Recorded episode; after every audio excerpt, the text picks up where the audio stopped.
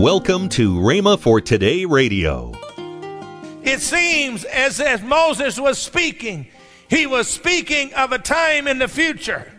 It seems that Moses' words had a longing to them for a different age, for a different time, when God would have a different relationship with all of his people, for a new dimension, when God was working not with just a few, but with all of his people.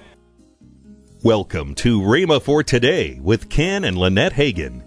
Today you'll hear more from Ken Hagin on his teaching meant to stir the world on Rhema for Today radio.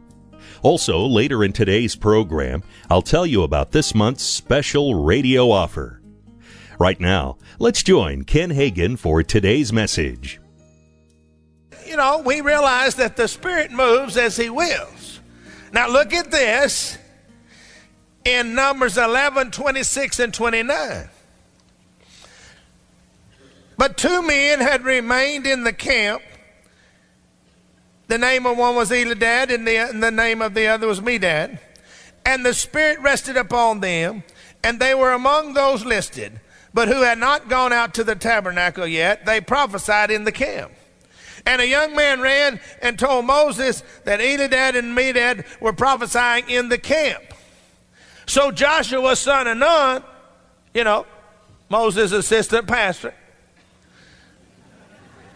answered and said, Moses, my Lord, forbid them or stop them, Moses. They're not supposed to be able, to, they're not supposed to do this. Now, why would he say stop them? Because he understood that nobody had the Spirit of God upon them except Moses and those which the Spirit of God had come upon. Okay? Then Moses said to him, Are you zealous for my sake? In other words, he's saying to them, Are you, are you jealous that these people are prophesying because of me? See, that's what an assistant's supposed to do. He's supposed to run interference, take care of the senior pastor. And I got some of the best ones around sitting right over here. And these guys, I mean, and then, and then I've got a lot of other that are not the assistant pastors, but they're people, men of authority in this church. But they, they're there to, they're zealous of me. They're there to protect me. That's what Joshua was doing. If you don't understand what he was doing, that's what he was doing. He was protecting his leader. Somebody was doing something that the leader's supposed to do. So he was protecting the leader. He said, wait a minute, this don't go. And then uh, Moses' reply was interesting. Let's go on reading. Oh, that all of Lord's people were prophets, and the Lord would put his spirit upon them. You know, Moses' reply to Joshua's being so zealous for him. It seems as if Moses was speaking, he was speaking of a time in the future. It seems that Moses' words had a longing to them for a different age, for a different time, when God would have a different relationship with all of his people, for a new dimension, when God was working not with just a few, but with all of his people.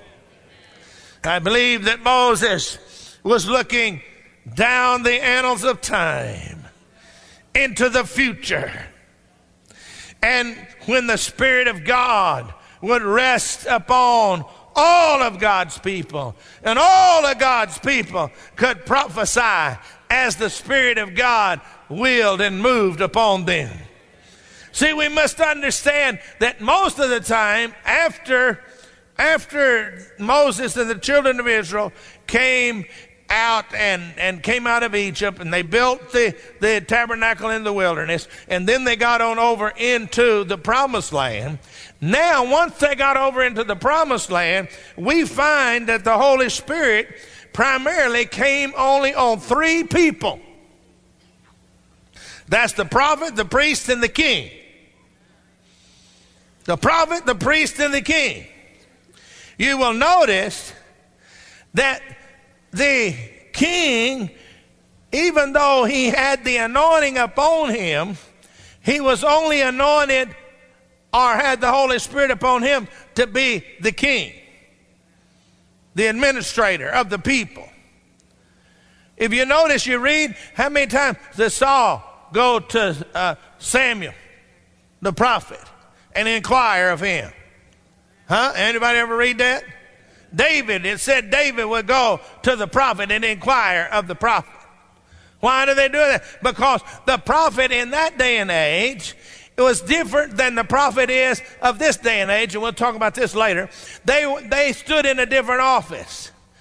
The prophet of today does not stand in that particular office. The prophet of that day stood in the office of telling people what God's will was for their life. And in this day and age, we have God's will here as the written word of God, and we have the Spirit of God in us to talk to us. We don't have to go ask anybody. Hello? But then they did. Now, the Spirit of God came upon these people for certain tasks to do the job that they were to do. Now, we can also begin to read in the Old Testament and see that the Spirit of God, and this goes right in along with what Paul says there in Corinthians, it says, as the Spirit wills. As the Spirit wills. How many ever read that over there? 12th chapter. Corinthians, First Corinthians. You see, we see as the Spirit will, He would come upon different people for different things. He come on Gideon, Samuel, Samson, to accomplish a job, a certain job. Here in the Old Testament, when the Spirit, the, the Holy Spirit or the Spirit of God would come upon them, it was to accomplish a certain job, a certain task. The Spirit came upon Gideon to accomplish the task of defeating the Midianites.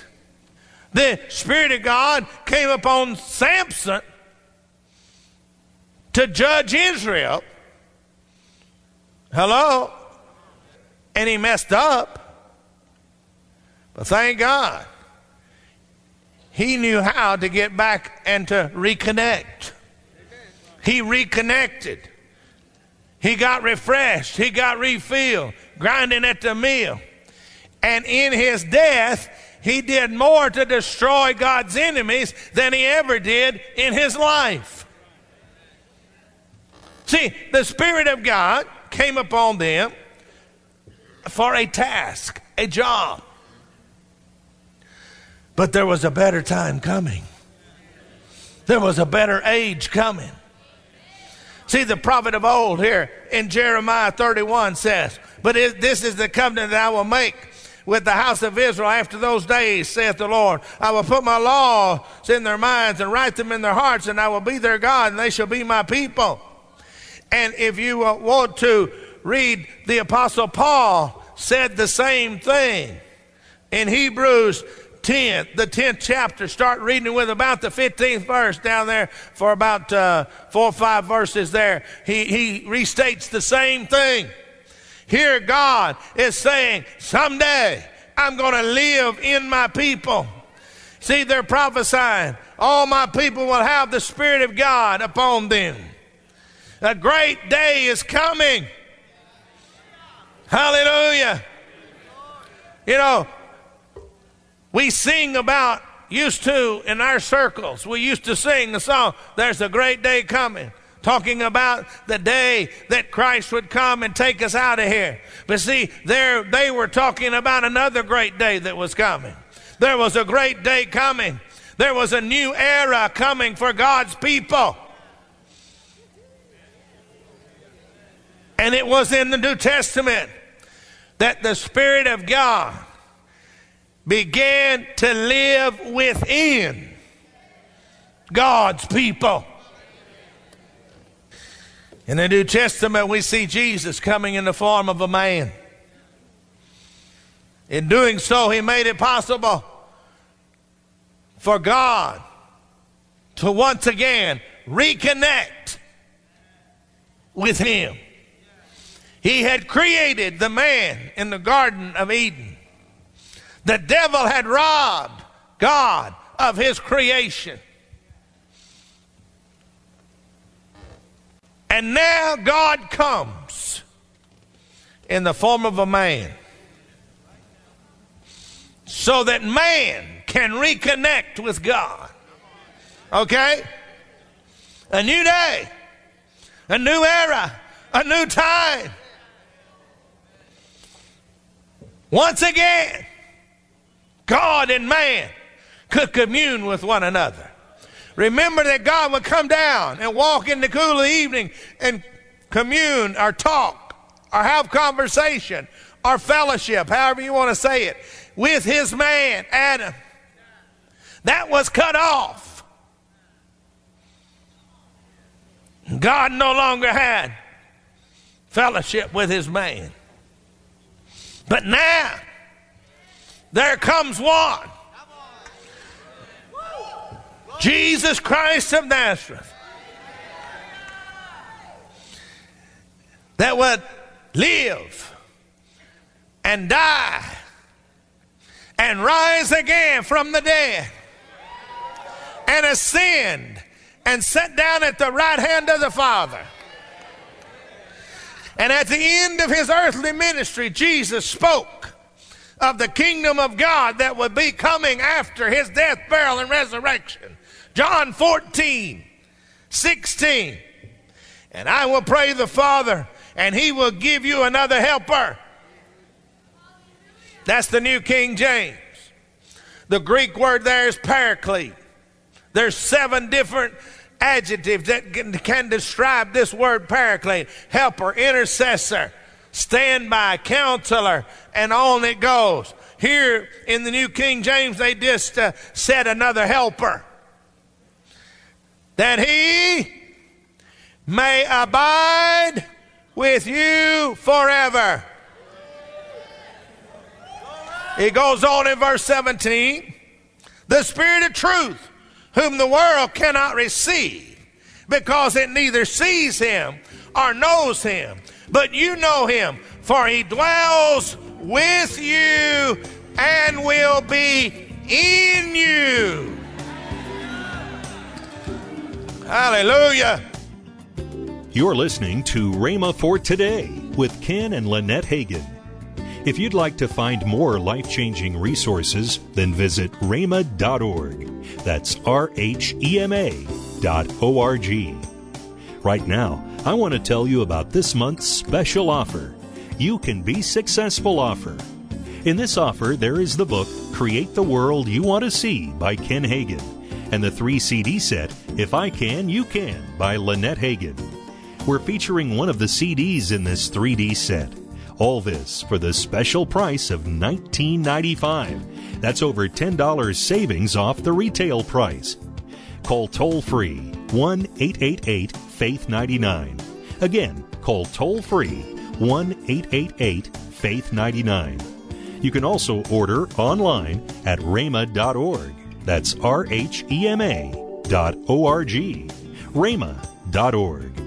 Or if you prefer to write to Kenneth Hagin Ministries, our address is P.O. Box 50126, Tulsa, Oklahoma 74150.